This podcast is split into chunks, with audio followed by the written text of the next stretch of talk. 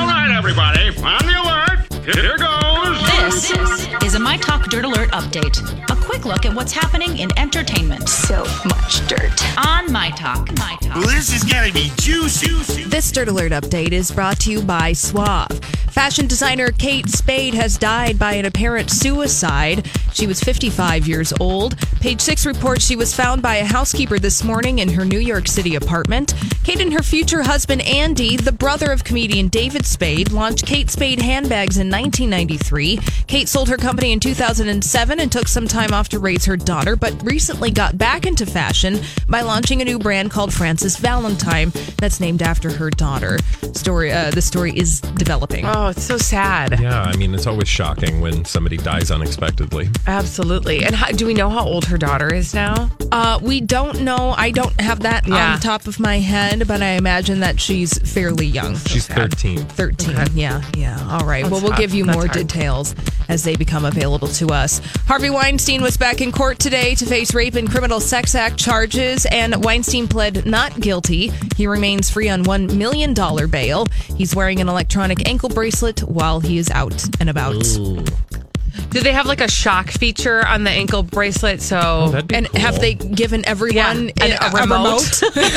So- Ah, if only. Right. The Miss America pageant will no longer hold a swimsuit competition and will no longer judge women based on physical appearance. Gretchen Carlson, the chair of the board of trustees for the Miss America pageant system, was crowned Miss America herself in 1989, and she says they now want to be known, by the way, as a competition, not a pageant.